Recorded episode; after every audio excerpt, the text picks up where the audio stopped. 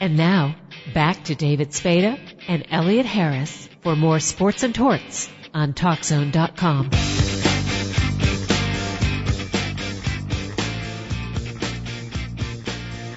Elliot, you know what was amazing today? I'm driving back from the Rolling Meadows Courthouse, going to the studio, and I've been trying to get Frank Gifford on the show for a while, and I see that Sam Huff returned my call, so I called Sam. Sam talked to me on the phone for 30 minutes about football, basically his opinions on it, and I'm sitting there going, Wait a second, that's, that's a segment. I know we, he was one of our first interviews on Sports and Torts. I think he actually was uh, with Paul Warfield on the first show, but Yeah. he went into today's NFL he doesn't like. He goes, it's not the same. We don't have the hitting. It's all offensive orientated. He talked about the coaches. He goes, you could quote me on this. He said, coaches don't win games for you. They just lose games for you. and he's right. And he said a lot of players don't know who he is. They go, did you play football? You think? Sam, Sam Huff, they don't know. Well, oh, it's like history is an afterthought, if that much, for a lot of people in, in today's society. So, what happened 50 years ago, I mean, he, 50 plus years ago, I don't care. I grew up playing football in, in the 90s or in the early 2000s, and uh, you know, most most of these guys we have on, there's probably a lot of players. If you just gave them a name, they wouldn't recognize. You, you mentioned, you know, Paul Warfield. How many of today's players, outside of maybe the Cleveland Browns or Miami Dolphins, know who Paul Warfield is? he basically said today's game is agent driven. The agents are just concerned. He said about getting their 20% commission and the players about the money and it's not the same game. He said they had second jobs. He said when he got traded from the Giants to the Redskins, he was making 19,000 a year. He got 38,000 from the Redskins and he said, "You know what? I was so mad at my coach at the time because he got me traded. I wanted revenge." And what does he do? He says we scored 72 points on the Giants and he said that wasn't enough. I had to kick a field goal at the end of the game and I looked at the coach and said, "Now I got you." Yeah. I mean, he said, I did nothing wrong. He said, I did absolutely nothing wrong, but basically, the coach just wanted to get rid of me because, you know what, he was an offensive coach and I was from the defense. It was absolutely amazing. Yeah, And he said, I mean, great player. he's talking, he goes, I'm looking at pictures on the wall, and on the wall, I've got a picture of me, one of my favorite plays, knocking out Jim Brown. and not many people did that. No, But again, let's get to a guy on the phone, a three-time Pro Bowler, an NFL Hall of Famer, former Bronco, a guy who played bigger than his name, the franchise, Floyd Little. How you doing, Floyd? Well, I got to I got to correct you. It's five-time Pro Bowler, not three. Everybody got that three, and it's five. So I've always had to correct people for getting the wrong information. okay, five times. Well, David was There never, you go. he was never very good at math. You'll have to pardon That's him. all right. And That's reading. Five is, five That's why he is became a lawyer. so- Exactly. Floyd, how thrilled were you last year going to that Hall of Fame? Was that the happiest moment of your life? Well, I got to tell you that uh, you know, being a Hall of Famer with so many guys that I've watched and admire over the years, and now I'm one of them, and, and going in with Emmitt Smith and Jerry Rice and, and John Randle and Rickey Jackson and Russ Grimm and and uh, uh, all of the other guys that went in with me, I think that's just fantastic. I, I'm, I'm just thrilled. That was the highlight of my sports career. Now, David and I were just talking about Sam Huff and Sam Huff saying how players today, a lot of them don't know who he was. Do a lot of them know who you are or Well, I were? think that I think the Sports Illustrated article a year ago really let people know who I am and, and where I've been. But they are a lot more today since I'm a Hall of Famer than it was prior to being a Hall of Famer. Yeah, there's a lot more people recognize me. I think because of the speech that I gave uh, in Canton a year or so ago, they think that that was the best speech ever. In fact, Walter Payton's mother said to me when at a function, "I've never heard a greater speech in my life." So I think the speech has helped me become more recognizable. You wrote it yourself, I will assume. How long did it take? Well, it, uh, my son and I celebrate his life. He was injured uh, in college and uh, lost his leg, and we celebrate his life every year. And uh, it took us about an, uh, an hour around the pool for me to write it, and he edited it, and I wrote it, rewrote it, and he edited it, and uh, we put it all together because we only had uh, six to eight minutes to give a speech. So I got to talk about my whole life uh, as an athlete and a person, and I had eight minutes to do it. So we had to really put all of the things we needed to put in it to make it really effective. How did your son lose his leg? He was uh, going to the store. He went to USC. He was on campus, and he went to the local store to, to get some luncheon meat and some bread. And two guys tried to rob him, and they asked for a hundred dollars, and all he had was two. And uh, they said he needed a hundred. They're going to shoot him. And uh, he says, "Well, guess you have to shoot me." So they shot him close range with a shotgun, and on the way to hospital, he flatlined twice, and they brought him back. So that's why it was so special for me to have him there with me during a time when he had uh, 1987. He had flatlined on the way to the hospital. So for for me to have him there with me to celebrate the highest uh, award in my life as an athlete, uh, it was very special. Yeah, stuff real, real life sort of puts in perspective this world of athletics that uh, we talk about a lot, and it, you know the highs and the lows of a of a football game, a football team, a season, and you have to understand that the people playing those games have parents, have children, have siblings, have lives, and it, it you know how did football teach you anything on how to deal with a situation like that? Well, I, you, know, the thing about football is when you told uh, as a young child uh, and a young adult that you're not big enough, strong enough, smart enough, or fast enough, I think you build uh, a, res- a resentment in you that allows you to rise above. Because when you're always been told, always been given challenges all your life, I think it does help you become a better person because you know yourself that you are the only person can can say when you had enough. Nobody can tap you out. You have to tap out yourself. No one can tell you what you can do. Uh, but our problem is too many of us allow someone else's opinion or label of us to become our reality. So when people are told enough times that they can't, they start believing it. Me, I didn't believe it. I believed that let me fail me. Don't you fail me before I get an opportunity to fail. I want to be able to fail myself. And you telling me I can't do stuff without me even trying, not fair. I'm not going to stand for it. I'm not going to put up with it. I'm going to try it. And then I can actually say I couldn't do it. But let me say that. Don't say it for me. So, yeah, football has taught me a lot by not believing what people think of you and you going out there and establish who you are, what you are, and rise to levels where nobody think you can rise to.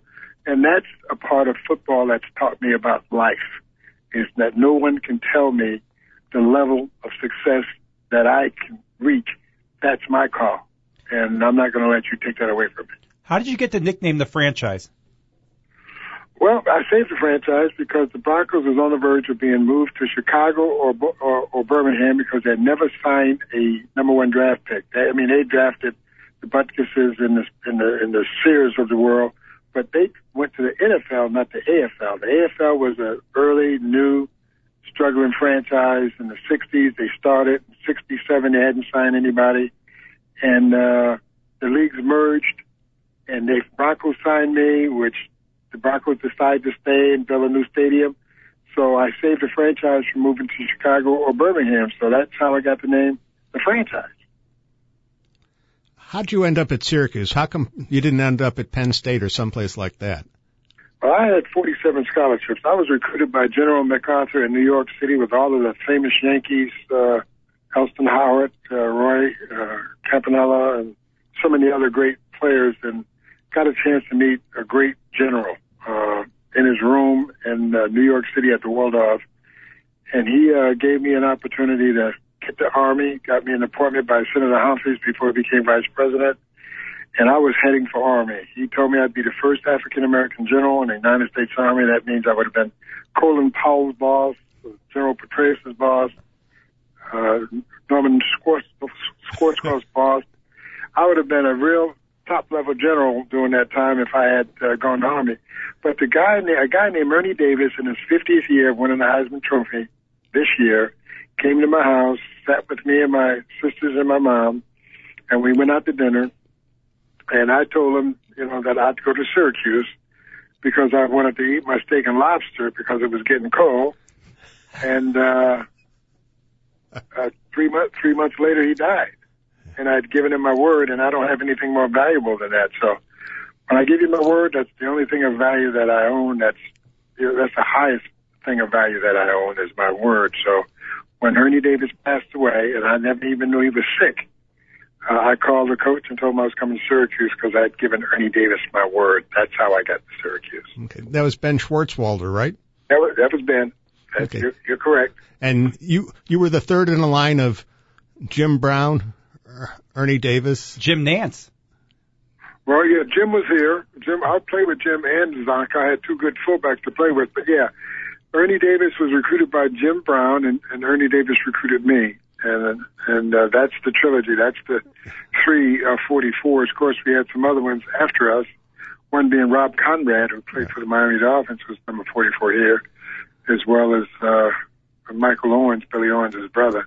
But we've had some other 44s after me, but uh, but Jim Brown and Ernie and and and me are the the real uh, 44. Yeah, that's that's the Mount Rushmore of uh, Syracuse football, certainly. They haven't retired to number 44 yet?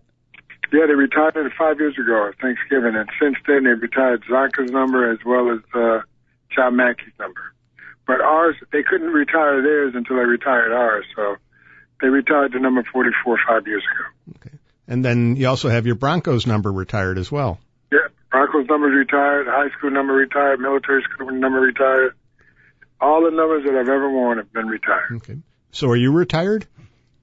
Well, I was until Syracuse University called me up and says, we need you. I've been an ambassador for Syracuse University for 35 years, and they called me up uh, early this year and said, Floyd, we had one of our guys leave to go to San Francisco as an AD, and there's an opportunity for you to come back and do what you've been doing for 35 years, work with us in our athletic department with our all of our athletes, and and we'd like for you to be a part of that. So I says, okay, I'll come out of retirement, and it's been the greatest decision I've ever made, other than coming to Syracuse, coming back to be a part of this uh, university and its athletes, and uh, I'm just enjoying it every day ever since July. I get up every morning with a big smile on my face. I'm going to Syracuse, and I'm going to have some fun. I'm going to talk to some people, hoping that I can make a difference in their lives. So did you miss the winners in Syracuse? Was that the deciding factor?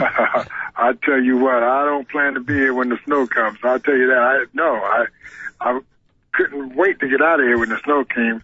But no, I think I can I can handle it now. I, I got places to go uh, when it's too bad, but it's not that really really not that bad. But as a student here at Syracuse University, it snowed, and and, and that's to be expected. I'm from Connecticut, and I'm used to the snow, but uh, I'll be all right. I'll be all right. We've interviewed 65 NFL Hall of Famers, and most of them say the best player of all time is Jim Brown. Do you agree with that?